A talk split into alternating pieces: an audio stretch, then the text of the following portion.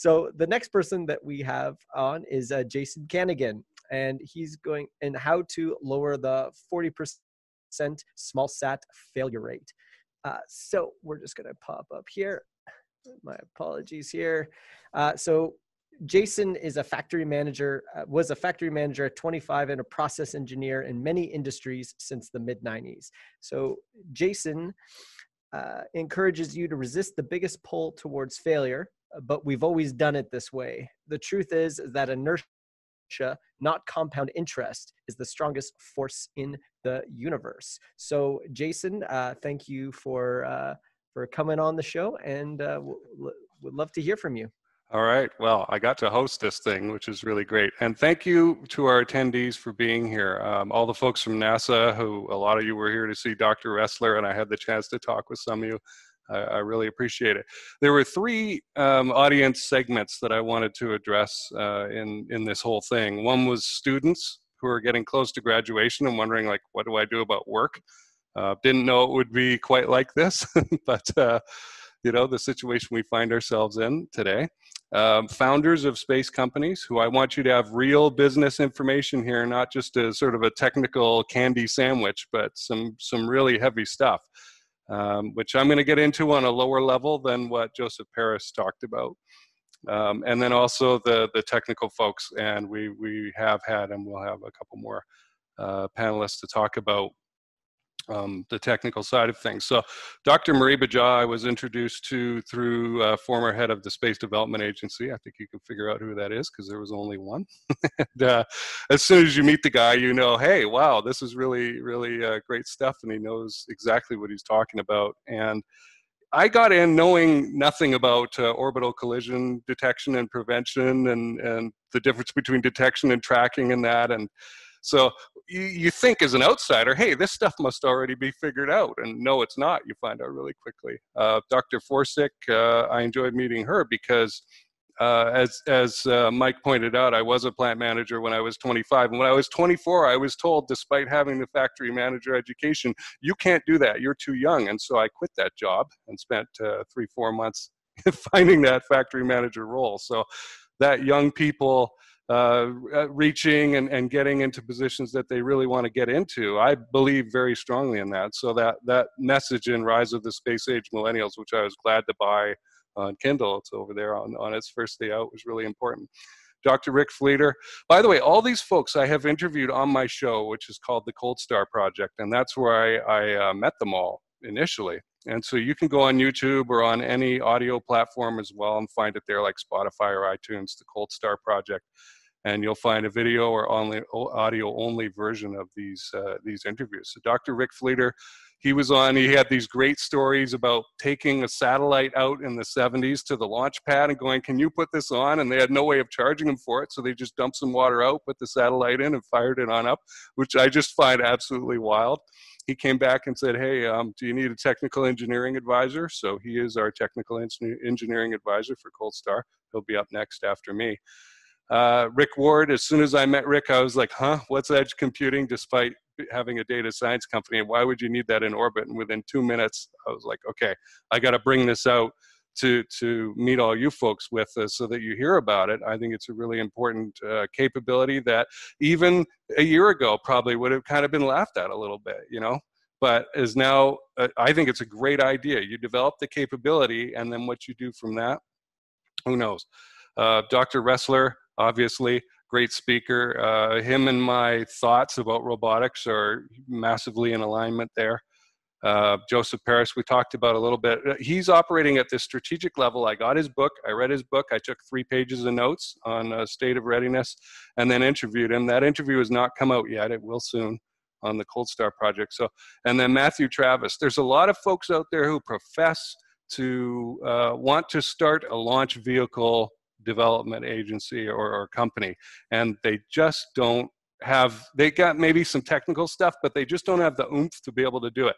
And matthew travis of phoenix launch systems is one of the few people that i've talked to uh, who really has it together. He has the business sense um, and you know, I've just enjoyed talking to the guy just as much as Rick Ward too. He and I have had some chats. So I wanted you to understand why I picked these folks. They're people that I know they weren't just randomly picked. I'm trying to give uh, the, the audience that will come on here, you folks, uh, something, whether you're a student or a founder or a, uh, a technical person. So I got into the um, the space industry, and I went, where the heck does a process engineering guy fit in here? Somebody who knows how to cut stuff up, processes up into little slices, and then go, do we need this? No, let's get rid of it, right? And question everything.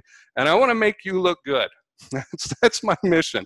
Because if you look good and you achieve what you said you would achieve, you're going to get more funding. And that is key. And if you don't, the funding tends to dry up, right, really quick. This is a an industry where nobody likes to be embarrassed. That's one thing I picked up on really fast. So when I found out, and you can go and look this up on the on the coldstartech.com site on the satellite process engineering page, you'll see a pie chart on there of uh, small sat failure rates, and it's not the only one. There's there's all kinds of charts you can pull up, but they all have this total. If you start totaling together the small sat failure rates, full and partial mission failure rates, they're over 40 percent. In any other industry, we would not accept this. It's not acceptable. If you tried to turn your car on and four times out of 10, it, it just didn't work, no one would buy a car. So uh, I'm going to cover a few things here. One is a little story, and then we're going to go through a, uh, a couple of symptoms of what shows you that this satellite is probably going to fail uh, while it's still on the ground, and then a little bit about what you can do or where you can look specifically to, to change these things. So the first thing is to change your mind. Engineering is not the problem here. We have a lot of smart people. There's a lot of smart people. We all don't know what we don't know, like Joseph Paris said. And we got to kind of keep our minds on that. Like as much as we do know, that at most is like an eighth of what the whole pie is, right? There's what we know we don't know, which I think is another eighth. And then there's like six eighths of the pie, which is very generously what we don't know we don't know. So there's a lot that we just have no clue or no awareness about. So thinking differently there's a story here that was taught to me 20 plus years ago back in uh, operations management training program that i like to share. It's about a little calf walking through the woods and uh, it crosses the woods from one side to the other and it has no particular destination in mind. It just starts wandering and it follows a butterfly and a smell and it kind of weaves its way through the woods and it tramples some things down as it goes. So a little later on, some hunters are going through this forest and they go, well, how can we get through here? Ah, there's already kind of a squished down animal path here. They'll, we'll follow that. So they squish that down. And now it's, it's a trail. Some pioneers start coming along. They start using this thing, right? Nobody stops to think, hey, where did this thing get started from, right? So they're now they're making it into a real pathway. People are using it. Now as time develops, it grows into a larger trail, maybe a dirt road with some ruts in it for some carriages. There's a town on that side and a town on the other side, and there's trade going back and forth along it. And there's this dirt road now. Somebody decides to pave it. The municipalities are creeping closer and closer to one another. And there's a four lane highway, and the trees get cut down because some developers decide, hey, let's make some condos here. Foomp, the, the road's still there. It's an eight lane highway now right? It's wiggling. Nobody ever stopped to think what started this all off. And there's no more forest there. So that even the people who are alive today, if nobody remembers that those trees were there, they won't even remember what happened at the start, what the, what the original situation was. So this is what life is like. It, this is a process engineering company. We go into other companies and document what they do. And document is like infrastructure. It's one of those words that make people uh, glaze over you know and that's too bad. So i call it something else. I call it like critical data collection or something in the hopes that that will grab them by the collar and get them closer and start looking at this stuff. So start thinking differently and not just accepting things the way that we were the way that we've always done it. So key point here. If you don't document anything, if nothing is written down or recorded on video, somehow documented, your experienced people will eventually leave. We know just by attrition, right? They'll retire and gone. And we see this in, in academia, universities. The graduate students leave, the new students come in despite the instructor being there or the academic head or whatever. These new students have to relearn the lessons that the, the old students knew and learned over the last four years. There's no institutional knowledge being kept. So you really have to watch this. And then there's companies that say, oh, we we uh, took care of documentation. We wrote that down. And they're just paying lip service to it. There's no real library there, and nobody's updated the thing in a long time, okay? And these are big companies that are doing this. So, symptoms in satellite development, small sat development. And these are from industry reports and that I feel sometimes like I'm a historian reporting on Stalingrad or something, you know, there's a lot of data out there that I can bring it to you, okay? If you have the symptom of schedule compression, you're rushing, you're, you have a problem, okay? Testing is the first thing to get cut. And that is a real problem. Dr. Fleeter will talk about this in the next segment. If you have to eliminate testing because you're chasing a launch date, that's bad, okay? And that is a big thing that leads to partial and full um, mission failure. I've got some notes on this screen, so I'm gonna look at it. Uh, sometimes people run out of money. They can't develop all the capabilities that they profess that they want to, okay? Uh, incompatibility of components and failure of integration, like with ground stations and that. Got to watch for this stuff. So those are symptoms, right? Especially that schedule compression thing. If you I'm going to go to root causes now here uh, because I want to move quickly. Failure to develop a project sponsor. Okay, there's a fellow named Peter Taylor. He's called the Lazy Project Manager. I had him on my show. Um, he's got a couple books out actually more than a couple, but two. That there is the lazy project manager, and then uh, project management. It's all bollocks because they're British. That came out, and he was the first person to really highlight this sponsor thing for me. Who in the organization can you go to who is going to champion your project, go get you more resources, and kick people in the butt to get them moving forward when things get stuck? And how do they want to receive information? This is a terrible thing out there in the world in many, many other organizations. Okay, they you'll get some technical guy uh, who will drop off a 60 page technical report on some uh, person's desk, an executive's desk, and that executive is, is uh, if you know the DISC profile, high D. They're pushy, they're opinionated, they want the strategic level overview, they want the one page report or at least a two or three page report, not the 60 page report. And so they will never read the big document. You need to know who you're talking to right? Or maybe they do want the 60-page uh, report, but know your know your sponsor. Uh, challenge this belief that we're smarter than this, right? Everybody feels that way. If you find yourself or your team saying, we'll solve the scheduling problems later, you are in trouble, big trouble, okay? Chasing the launch date, if you have no slack in your schedule, Okay, 100% re resource utilization sounds fantastic, right? And as an operations management guy, wow, did I believe in that for a long time. But you need slack. You need, there is big power in reserves, big, big power in reserves. Uh, if you've got your best person on the team on project A and suddenly they need to be brought off to work on project B, but they're at 100% utilization, there's going to be fireworks on both sides. People on both teams are going to be angry right? and those customers and those stakeholders and that. So areas that I would look at are, and I'm putting together a course for this. There's a, an offer for it on the um, on the resources page that'll be sent out to everyone. I don't know if anybody's going to want it here. It, it doesn't really matter. I'm going to make the thing anyway. And we're going to look at four big areas. Program structure is the first. We want sponsorship figured out. Who is the sponsor? And in academia, this is just as important as inside a commercial organization. What's the scope of the project? A lot of satellite uh, projects are ridiculous in their scope, and I'm sure Dr. Fleeter will back me up on this one. Try to do too much. Get something up in the air that flies, okay? Do that first. Do the simple thing first, and then add on to it on your next project. Get control of the calendar. This is really, really important, and we'll come back to it in, in another section here. You have to have that slack in the calendar, some parallel processing of testing and that that isn't being done now. And just knowing that you need to set aside, as in part three here, a third to half of your overall schedule for testing and not cut into it. It cannot be the first thing to go, or else you get this 40 plus percent failure rate. It is awful uh, experienced team members mixed in there with the newbies. Okay, it's all right to have new folks in there, right? Folks straight out of university and that, but having an experienced team is really important. We'll come back to another reason why. The second part is risk analysis.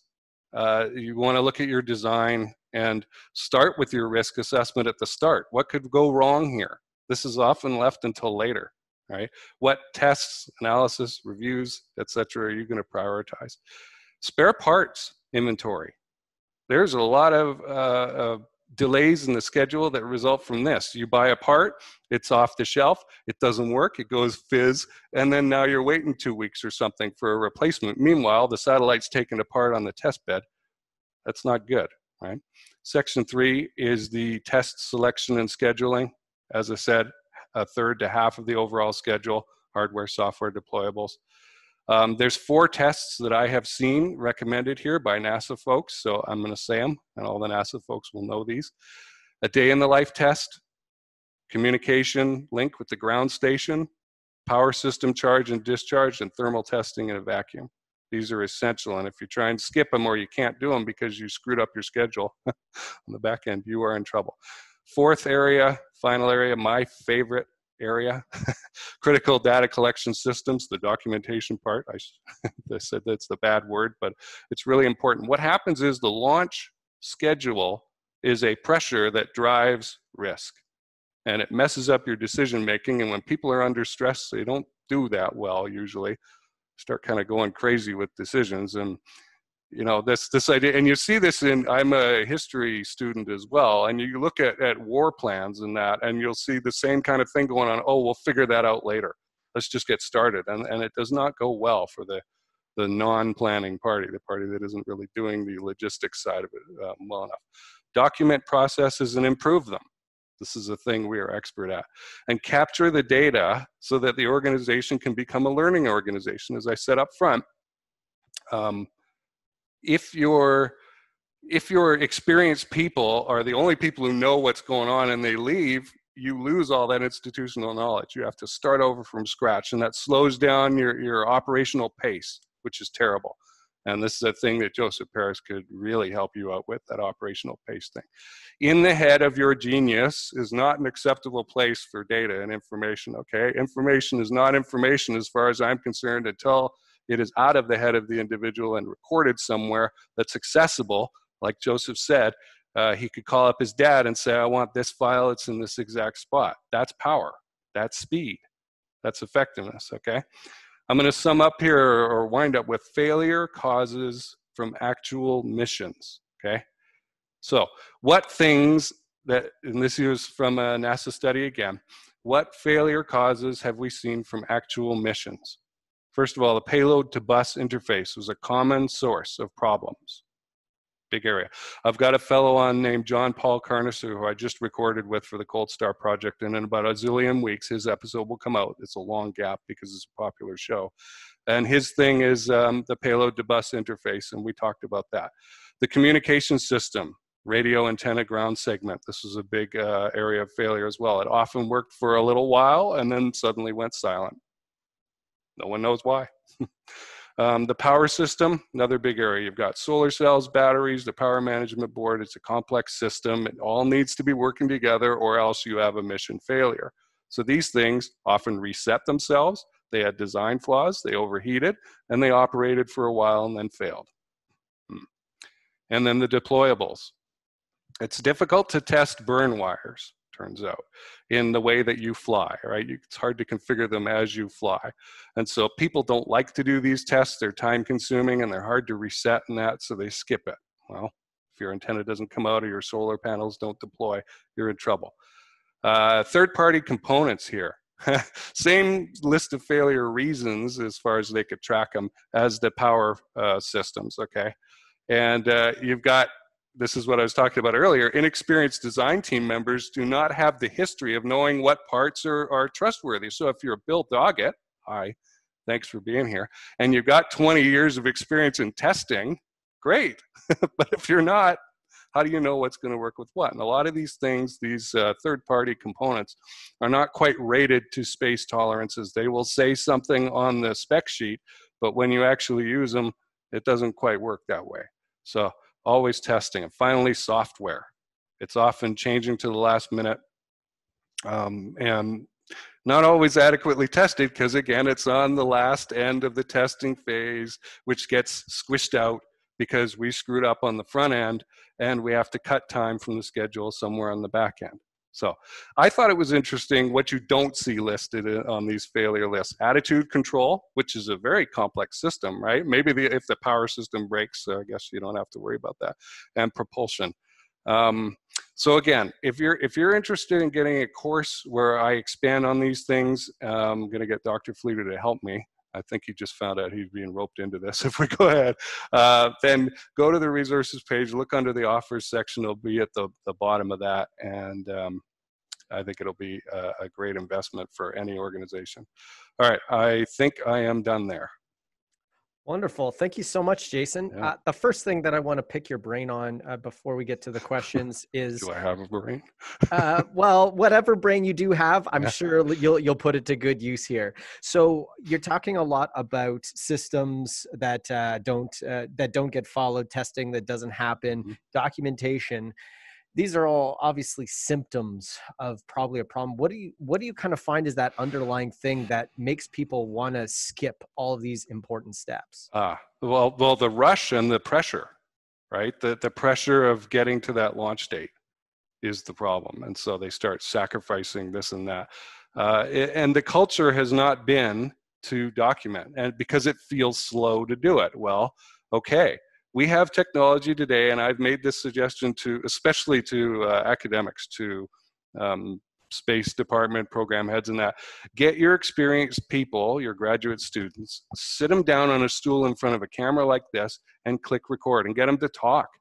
And and there's technology that will transcribe automatically what they said it's 80 something percent accurate. You can have somebody smart go through later and clean it up maybe, but at least get that knowledge down of, hey, what did you learn over the last four years? Right. And, and it doesn't have to take very long. That is sitting there and talking to a, um, a camera like this is a lot easier. That's why I haven't written a book. It's a lot easier to make a course than it is to write a book. So kudos to everybody who did that. Wonderful. So, some of the mm. questions that we got, and please uh, send your questions in, and mm. we'll uh, Jason will be happy to answer them. So, for students who are close to graduating mm-hmm. and would like to work in the space industry, do you have an opinion on the pros and cons of working in the various sectors? For example, government agencies versus old space companies versus new space startups. Hmm. so, having been a guy uh, who has kind of rolled with the punches and created, I've had four jobs created for me, four custom roles created for me by employers. They were not with bigger companies, by the way. Although one of them was on the Inc. Top 500. So, uh, but that's a growth rate. That's not actual revenue size or whatever. They, they were doing pretty well though. Um, so I, I believe in going out and, and punching your way into situations um, so violent, but you your your ability to network and get people um, in a friendly way disposed to, to helping you is probably far greater as a student than you think. Um, just go and ask people and especially i always say look i've done the heavy lifting for you with the cold star project go through that podcast and look uh, there's 25 episodes i think up right now maybe 26 27 and i've got another 25 recorded or something that i'll be issuing and i'm recording more. In in other words i've already done the heavy lifting of meeting these people. I've demonstrated to you that they are nice people connect with them get on linkedin start doing it and the time to do this is like now like as, as soon as possible. It's like planting the tree right? The best time was years and years ago when you were uh, an undergrad probably. Start developing these relationships. Uh, and then uh, uh as far as like which area do you want to get into? So i've worked with and for uh, giant multinational companies where I was fit into a little kind of cubicle type role and I didn't like it.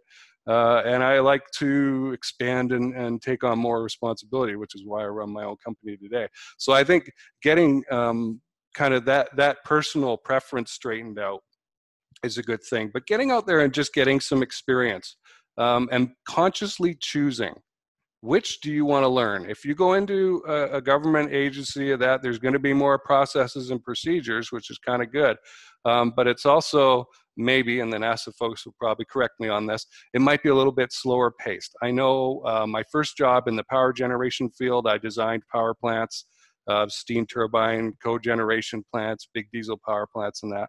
And uh, we could move a lot faster as a smaller company than our competitors could. We could turn around a, a redesign on a quote um, in a very short time. So I think there's a thing called information interviews and I think that would be best for you, which is get out there, make some connections in the in the industry that you want to make, just through LinkedIn even, and and come talk to me, come connect with me on LinkedIn, and I'll help you, uh, and start finding people who are doing or running the kinds of jobs and companies that you want to, and go ask them for 10 or 15 or 20 minutes of their time. And some will say no, they're too busy. That's very few, though, surprisingly. Most people are nice and want to help they either enjoy puffing themselves up and uh, you know being the important person and sharing or some people are just generally nice i'm a bit of both i got to admit uh, and and so there's a lot more information out there you could you could interview two people about the same title role at two different organizations and get two completely different pictures on what that role is like in that particular culture and then you know, part of being young is you don't know your preferences, right? I'm 45 years old. I know my preferences, right? I know where I will do well and what I don't like. But as a young person, you need to kind of figure this out. So I don't think any experience will hurt you. Um, I've seen over time everything comes back. It may take 10 years, but everything comes back to help you in the end because you'll watch for, you'll know warning signs for bad things, um, and and you'll know what process to follow to go out and, and get that role that you want, for example. And hopefully that answers that question. Joseph Paris just added in big risk, big uh-huh. reward. Best yeah. time to take a risk yeah. is when you have nothing to lose, yeah. and that is a hundred percent true. Um, if I if you hope you, you don't mind, Jason, um, I'm a marketer myself. Mm-hmm. LinkedIn has been a thing, a common theme. Everyone has said here, Mm-hmm. Get on LinkedIn and start networking, ask people questions. It's a great community and it's a great mm-hmm. way and it's free. And uh, I, I tell all my clients that's where you need to go. And in the job world, it's the same place because people are people and that's where people are right now. So, uh, yes, and the time to build uh, again from Joseph, uh, the time to build your network is before you need it, and yeah. it takes time.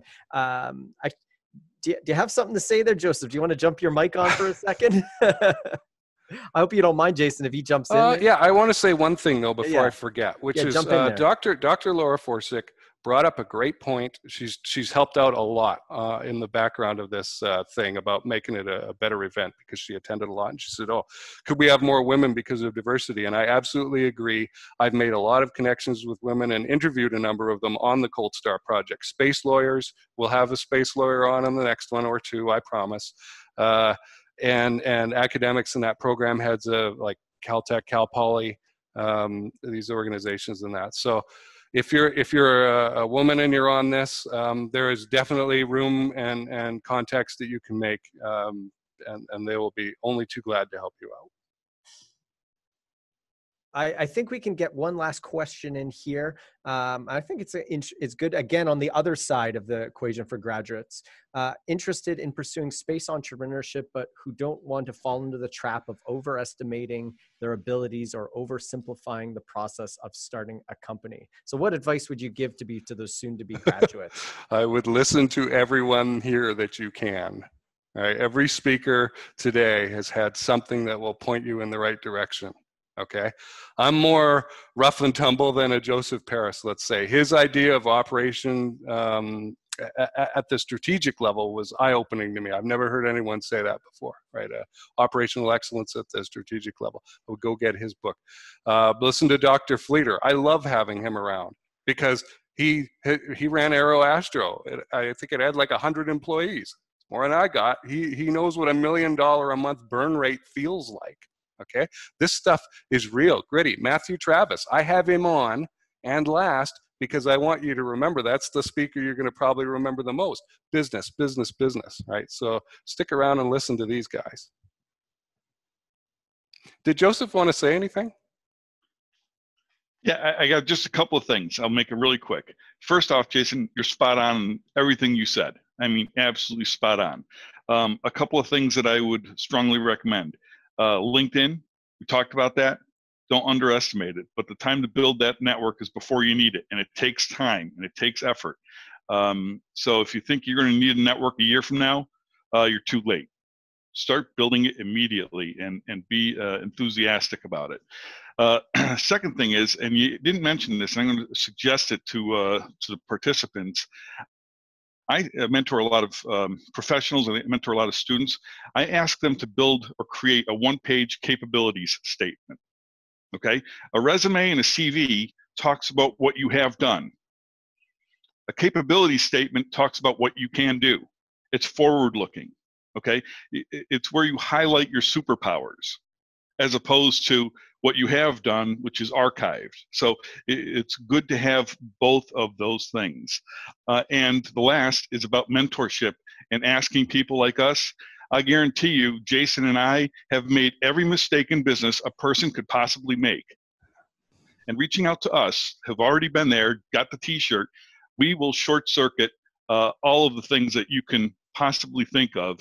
Uh, and and really, if it's not us, somebody else, somebody else that's been in business, somebody else, preferably somebody else that's failed, because they know what failure looks like. They could give you the telltale signs. So that's all I had to say. Awesome. Thank you, Thank awesome. you very much, Joseph. That was a great add-on. So uh, we're going to have to wrap this up because uh, talking about uh, Dr. Rick, uh, we have him on. So thank you again, Jason.